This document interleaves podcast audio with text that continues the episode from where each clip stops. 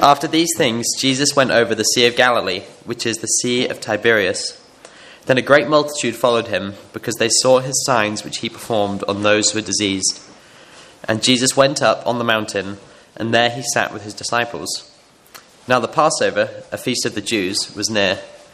Then Jesus lifted up his eyes, and seeing a great multitude coming towards him, he said to Philip, "Where shall we buy bread, that these may eat?" But he, but this he said to test him, for he himself knew what he would do. Philip answered him, Two hundred denarii worth of bread is not sufficient for them, that every one may have a little. One of his disciples, Andrew, Simon Peter's brother, said to him, There is a lad here who has five barley loaves and two small fish, but what are they among so many? Then Jesus said, Make the people sit down. Now there was much grass in the place, so the men sat down, in number about five thousand. And Jesus took the loaves, and when he had given thanks, he distributed them to the disciples, and the disciples to those sitting down, and likewise of the fish, as much as they wanted. So when they were filled, he said to his disciples, Gather up the fragments that remain, so that nothing is lost. Therefore they gathered them up, and filled twelve baskets with the fragments of the five barley loaves, which were left over by those who had eaten. Then the men, then those men, when they had seen the sign that Jesus did, said, Truly, this is the prophet who is to come into the world. Therefore, when Jesus perceived that they were about to come and take him by force to make him king, he departed again to the mountain by himself alone. Now when evening came, his disciples went down to the sea, and got into the boat, and went over the sea towards Capernaum, and it was already dark, and Jesus had not yet come to them. Then the sea arose because a great wind was blowing, so they, when they had rowed about three or four miles, they saw Jesus walking on the sea and drawing near the boat, and they were afraid. But he said to them, It is I, do not be afraid. Then they willingly received him into the boat, and immediately the boat was at the land where they were going. We're, so we're in John chapter six. Uh, we've made it this far, so we're, we're flying through John. And uh, by the end of today, we'll have finished John chapter six. So that means tonight is fifty verses, so buckle up. Bring your lemonade and your cook. Bring whatever you need. Uh, and Jane's going to be reading that, so she fifty verses there. So, uh, so, but but this morning we're going to look at John chapter six, verse one to verse uh, twenty-one, and I look at these these miracles that Jesus does. These two miracles: feeding the five thousand and then walking on water. And uh, we're going to really consider the point of these miracles this morning. Uh, a lot of time we kind of miss the point of why Jesus is doing some of the things he does, and uh, usually the Gospels present Jesus doing a miracle, and but then afterwards the response of the people. And that's the point of the miracle, is Jesus does something and demonstrates a reality, and then the people respond to that miracle by believing him or with unbelief. And usually, very often, especially in John's Gospel, there's a conversation that takes place afterwards that highlights why Jesus just did what he did and how people responded to that. What we do sometimes is we disconnect the miracles from the conversation that happened afterwards, and we end up sort of missing the point of the miracle. Uh, so, for example, with this feeding of the five thousand, we end up focusing on the little boy and the fish, and we give each other messages like, God can make much of your little. And it's true, God can make much of your little, but it's not actually the point of this miracle that's taken place. That's not what Jesus is trying to demonstrate by feeding five thousand people. I can make much of little boys, fish, and, and barley loaves. Or when we get to Jesus walking on water through the storm, we end up promising God will be with you in your storms of life. And he will. But it's not the point of this second miracle that's taking place. It's not what Jesus is trying to demonstrate as he done this, does this miracle. So we're trying to open up and, and look at these two miracles that take place uh, this morning. And uh, we're looking at God the prophet. Verse one to verse twenty-two or twenty-one. God the prophet. And again, Jesus is blowing out categories. People's categories are being smashed all over the place in John's Gospel. And he's about to do it all over again here in, in chapter six. Uh, so first of all, we're just going to set the scene a little bit in verse one to verse four and, and tells us a little bit about what's going on. Nothing in the Bible is wasted. No words or pointless words. Nothing's just thrown in there for casual information. Uh, that's not what the Bible ever does. And so any information you see here in verse one to verse four is relevant to what's taken place uh, in, in the accounts. Now remember, we're up in uh, Galilee again, and Jesus is moving over, over to the east uh, of Galilee. He's, he's left Judea, John chapter five. He was in Jerusalem. Now he's left. He's back up in Galilee. We don't know how the religious leaders reacted to him, because the point is you're meant to ask, what, how do I react to Jesus' claims? So he's on the east side of the Galilee in the Gentile uh, region. And Matthew fourteen tells us that he's in a, a desolate place. He's in a, a wilderness scenario. There's a large crowd that has followed him there because they've witnessed his signs. He's been healing the sick, and so they want to follow Jesus. Uh, so even though he's in the wilderness, they've come to follow him into the wilderness. Anyone else in the Bible that you can think of who did some crazy things, then walked into the wilderness, and people followed him into the wilderness? Any anyone else? That trigger any memories of the Old Testament? This is, this is Moses bringing the people out into the wilderness. It's also getting very close to the Passover, it says in verse four. That's quite significant. The Passover feast is being mentioned uh, in this section. There's already been a Passover in chapter two, so now we know we're at least a year later from that, and uh, Jesus has gone up onto a mountain with his disciples in verse three there. Okay, all of this is meant to be bringing your mind to Moses and the Exodus. Moses going up the mountain. Moses bringing the people into the wilderness. The whole Passover feast scenario. So it's Passover, Jesus gone up a mountain with his followers, Moses and the Exodus story. So as we look at this, keep that story in your mind, Moses and the Exodus, as we go through verse one uh, to verse twenty-one. All right, so the first miracle we look at is verse five to verse fifteen, the prophet feeding the many. Okay, the prophet feeds uh, the many people. It says in verse five, Jesus lifted up his eyes. He saw a great multitude coming toward him. And he says to Philip, where are we going to get bread so that we can uh, feed these people?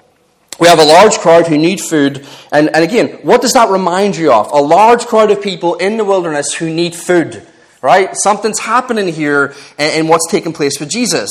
Jesus, it says, he looks up and he sees these people. And that's really beautiful because Jesus sees the need and he cares about the need. It doesn't tell us in John's gospel, but in Matthew and Mark, the same story, it says that Jesus had compassion for these people, right? Which the word compassion uh, means his stomach twisted in pain.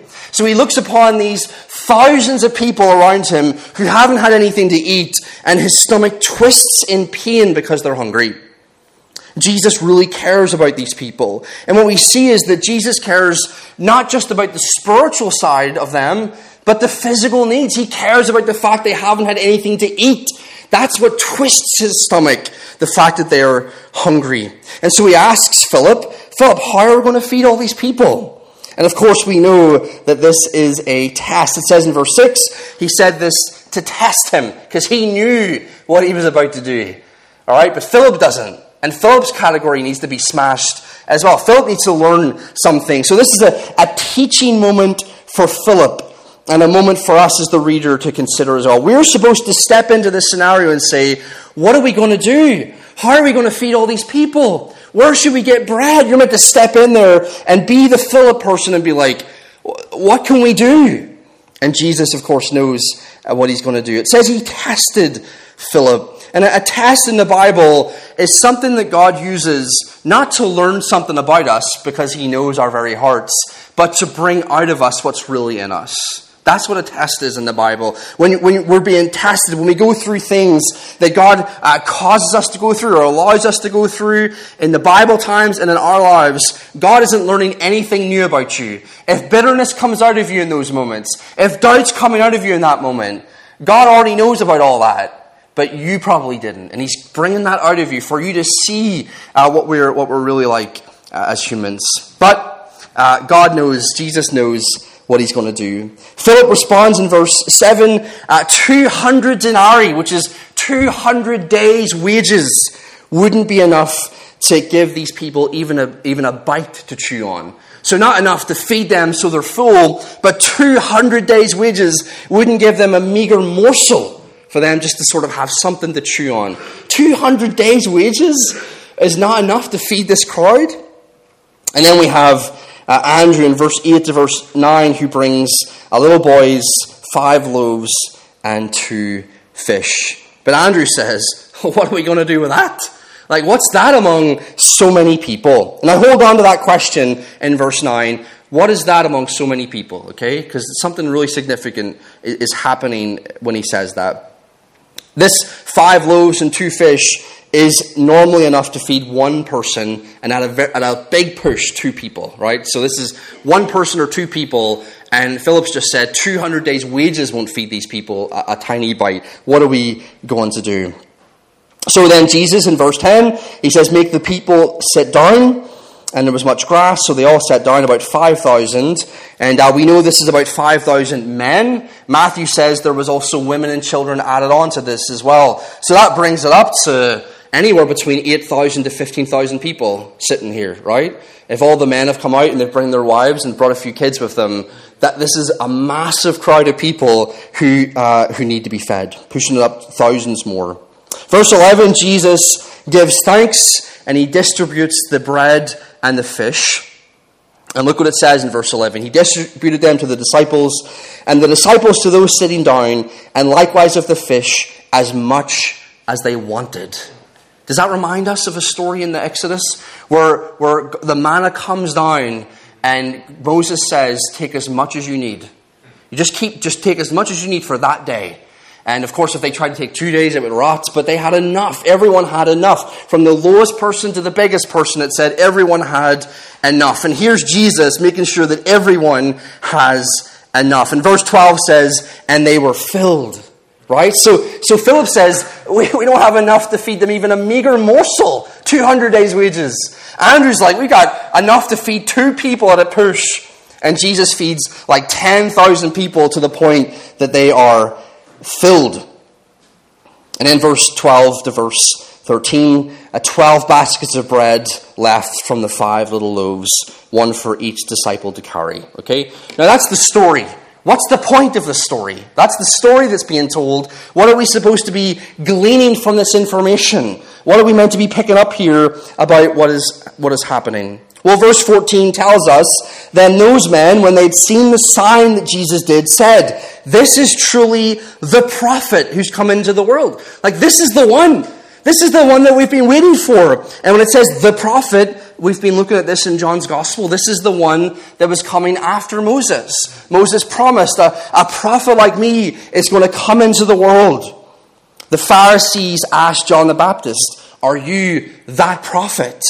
The Samaritan woman pronounced that Jesus was the, was a prophet, and they only believed that there was no prophet after Moses. So the Samaritan woman's essentially saying, you're the prophet. And here we have in John chapter six, these people responding to all of this, saying, you're the prophet. Why does this miracle of feeding the five thousand plus lead to this conclusion? That these people respond by saying, you're the prophet. Because again, there's something very significant happening here in this little section of John. If we go back to Exodus in our minds, we won't turn there, but Moses went up to Mount Sinai, right? He came back down again, brought the people to the wilderness, fed them bread miraculously, and then went back up to Mount Sinai, right? That's what he went down. He went and brought them into the wilderness. Or sorry, he went up to the mountain, brought them into the wilderness. Then he feeds them miracle bread and then goes back up the mountain again. This is what Jesus does. Jesus goes up the mountain in verse three. He comes back down and he feeds the five thousand plus people. And then we have at the very end, verse fifteen, he went back up the mountain again. That's what Moses did. He went up the mountain, down the mountain, brought the people out, fed them, and went back up the mountain again. And here's Jesus uh, doing exactly the same thing. But there's more that's going on here uh, as well. Not just Moses, but the prophet Elisha, okay? The prophet Elisha in Second Kings chapter four, verse forty-two to forty-four. A man came bringing the man of God, okay? Sometimes the man of God gets attached to pastors. That's, that's not quite what it's meant to be saying. The man of God in the Old Testament is like, he is the one. Right? At this time in Elisha's ministry, Elisha's being presented as the potential Messiah. Like he's, hopefully he's the one who's going to lead us, right? So he brings the man of God bread, twenty loaves of barley. What was brought to Jesus? Five loaves of barley bread and fresh ears of grain in a sack. And Elijah said, give to the men that they may eat. That's what, that's what Jesus said. Sit them down and we're going to feed them. And the servant said this, how can I set this before a hundred men? And what, what was the disciple say to Jesus? What is this among so many people? How am I supposed to feed all of these people? And of course, we know uh, in, what happens in, in Second Kings. So he repeated, give them to the men that they may eat. For thus says the Lord, they shall eat and have some left. That's what happened in John chapter six. They fed the, the, the five thousand plus and then twelve baskets left. So he set it before them and they ate and had some left according to the word of the Lord. Right? So this is telling us that Jesus is uh, like Moses, but he's also the greater uh, Elisha. Elisha was able to feed people with twenty loaves, one hundred people. Jesus is able to take five loaves and feed ten thousand people. He's like, I'm, I'm greater than Elisha. And the people catch this. They they get what's going on. They get the miracle. It is claiming something that Jesus is the prophet. He is the greater Moses. He is the greater Elisha. Elisha wasn't that one, but Jesus is. So verse fifteen, knowing this, that, that they want to take him to be the king, but by force. So Jesus walks away, and Jesus goes up uh, onto the mountain alone. Now, the question then is, why did Jesus leave? They're about to make him the king of Israel. Why does he leave? Well, that's one of the questions we'll look at tonight as we cover fifty verses uh, of John chapter six. Okay? So that's the, that's the first miracle, the prophet feeding the many. Do you catch that? So the point isn't Jesus can do much with your little. He can, but it's not the point here. The point here is Jesus, through this miracle, is claiming to be the, the prophet after Moses that Elijah couldn't have been. Okay? So the second thing we look at is the Creator mastering the seas in verse sixteen to verse twenty-one. The first miracle shows us that Jesus is the man of God, the prophet. However, it's also telling us more than that, because it wasn't Moses that brought bread from heaven. It was God who fed them bread from heaven in the wilderness. And here Jesus is bringing them miracle bread. So if you think about it, this miracle isn't just saying he's the prophet, it's saying he's God. This is God feeding the people here. But in case you missed that, and the, the followers did miss that, this next miracle is saying he's more than the prophet. He's so much more than greater than Moses and greater than Elisha. This second miracle, recorded straight after the declaration, is basically saying that Jesus isn't just like Moses. He's greater than Moses. He's different from Moses altogether. As the prophet, he feeds the people. But here is something else. He does something uh, even greater. So again, we, we look at the story first of all, and then we'll get to the point as well. In verse uh, sixteen to verse seventeen, he is... Uh, it's the evening of that night. It's still the same day that he did this miracle. It's that evening, and Passover's at hand. Okay, so just remember, it's still around the same period as the as the Feast of Passover. And the disciples are sailing from the east coast of Galilee to the northwest coast, to Capernaum. There's my little pretty map for you if you're uh, needing help there. But it's about three or four miles Uh, that they're going to, uh, that they've sailed out to sea so far. It's about eight miles the whole way. About three to four miles out into uh, the sea is when this storm comes and hits them. Now they're they're in the storm. Uh, this passage doesn't tell us, but other passages tell us they're like they're afraid. That they're, they're, the, the Bible talks about how they were shouting. The Greek says they were shrieking. Okay, these are grown men, fishermen, used to pulling out nets, shrieking in terror about what's happening here. And they see Jesus. They see him walking on water towards them, and they're afraid, it says in verse nineteen. They're afraid because they, they don't know what's happening here. In verse twenty, he said to them, "It is I," or it could be translated, "I am." Ego a me. This is John's gospel where it happens a lot. I am, which is one of the words of God tell, talking to Moses. I am that I am. Yahweh. I am God. I am that I am. I just am. And Jesus, throughout John's gospel, says, I am. Even before Abraham was, I am. And Jesus out here walking on the water, the people are afraid. In this story, he says, hey, it's okay. I am. And they and they receive him, it says uh, in verse twenty-one. Then they willingly received him into the boat. And catch this. And immediately the boat was at the land that they were going to. Right? So sometimes we think he got in the boat, and then three or four miles later, they're all like, what was that all about? And he's ta- No, immediately. They, he, four miles. They've just gone four miles immediately. Right? I, sometimes, I, you know, when you're walking up Ralph Allen, you're like, I just wish. Click of the finger and you're just at the top. Immediately you're at the top, right? Well, here it is. Three or four miles immediately they're at the shoreline of Capernaum. What's the point? Why is this miracle taking place? Is it so that we can know Jesus is with you in your storms? He is, but is that the point here? Well, let's let's get into it. This miracle is demonstrating that Jesus is God in the flesh. This is not new in John's Gospel. He's been telling us that in chapter five. He's been demonstrating that all that John one talks about it too. But here's another demonstration of that. There, there are many times in the Psalms that someone is in a storm, in the sea, cries out that God would save them from the deep waters, and they're saved. And Jesus is doing that. And we'll go to one example, Psalm one hundred seven. Those who go down to the sea in ships, who do business on the great waters. They see the works of the Lord and his wonders in the deep. He commands and raises the stormy wind which lifts up the waves of the sea. They mount up to the heavens. They go down again to the depths. So here's a big storm uh, taking place. Their soul melts because of trouble, like the disciples. They reel to and fro and stagger like a drunken man, and they're at their wits' end. Then they cry out to the Lord in their trouble, and he brings them out of their distresses, and he calms the storm, and the waves are still. Right? And the other accounts of this, Jesus says, stop. You know, in, in another storm, stop, and the waves are still. Then they're glad. They says he, they gladly brought him in. They're glad because they're quiet, and he guides them to their desired haven. Immediately they were in, in Capernaum here, okay? So that's the first thing. God is the one who calms the storms. But also, this is pointing us to the Exodus story of miraculously traveling through the sea. Okay? Moses walks through the sea. Jesus walks above the sea, bringing the people to where they're supposed to go.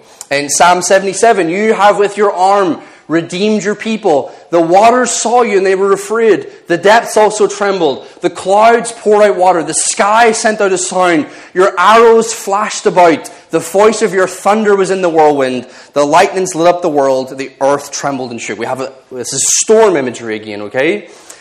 Your way was in the sea, and your path in the great waters, and your footsteps were not known. And you led your people like a flock by the hand of Moses and Aaron. God made a pathway through the sea for Moses and the people to walk through. Jesus is like, I don't even need a pathway. I'll just walk over the top of it, right?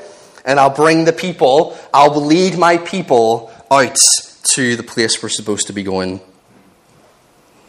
And again, remember, this is around Passover, where the people of Israel under Moses miraculously passed through the sea, and Jesus is making sure his people miraculously pass through the sea as well. I mean, if it's not a miracle that you can immediately travel four hours or four miles, like what is, you know? Uh, and so this is what this is what Jesus is doing. And then finally, God the Creator, as we read, as Cressy read earlier on, Job chapter nine, verse eight, he shakes the earth out of its place, and its pillars tremble. He commands the sun, and it does not rise. He seals off the stars. He alone spreads out the heavens and treads on the waves of the sea. He alone can do that. God alone can walk on the waves of the sea. And here's a storm, and Jesus, God in the flesh, just walking on the storm of the sea and bringing his people miraculously through. God treads on water. God calms the storm. God brings his people through the waters. Okay, that's the three things that are happening here. Treading on water, calming the storm, and bringing his people through. God does that in the Old Testament. And here, Jesus is treading on water. Jesus is calming the storm. Jesus is bringing his people through. So what are you supposed to be getting as you as you get to this point of John's Gospel, chapter six, what are your what's your conclusion meant to be? Jesus is God. Jesus is God, right? That's the declaration. And only only his disciples know this one, right? At this point, it's only his disciples who see this miracle, like the, the twelve. And they're not going to get this for another little while still. But that's the declaration. Jesus is not just another teacher. He's not just another prophet. Jesus is God in the flesh. That's the point of these miracles. Jesus is the greater Moses. Jesus is the greater Elisha. Jesus is God in the flesh. That's the declaration. Now, we're not going to look at the teaching because that's coming on uh, tonight, verse twenty-two to verse seventy-one. We're only picking up on the action here. Um, but verse twenty-two to seventy-one, come along tonight, and uh, we'll, we're going to crack into this. We can talk about it afterwards as well. But there's two massive questions uh, for tonight uh, that Jesus gets into. What does it mean to eat Jesus' body and drink his blood? And what does it mean that God the Father draws people to Jesus? That's kind of what we're going to be looking at um, as we try to unpack this passage again uh, this evening. But for now, the actions alone, the, dec- the the actions alone declare that he that he is God in the flesh. Amen. Amen. Well, we're going to.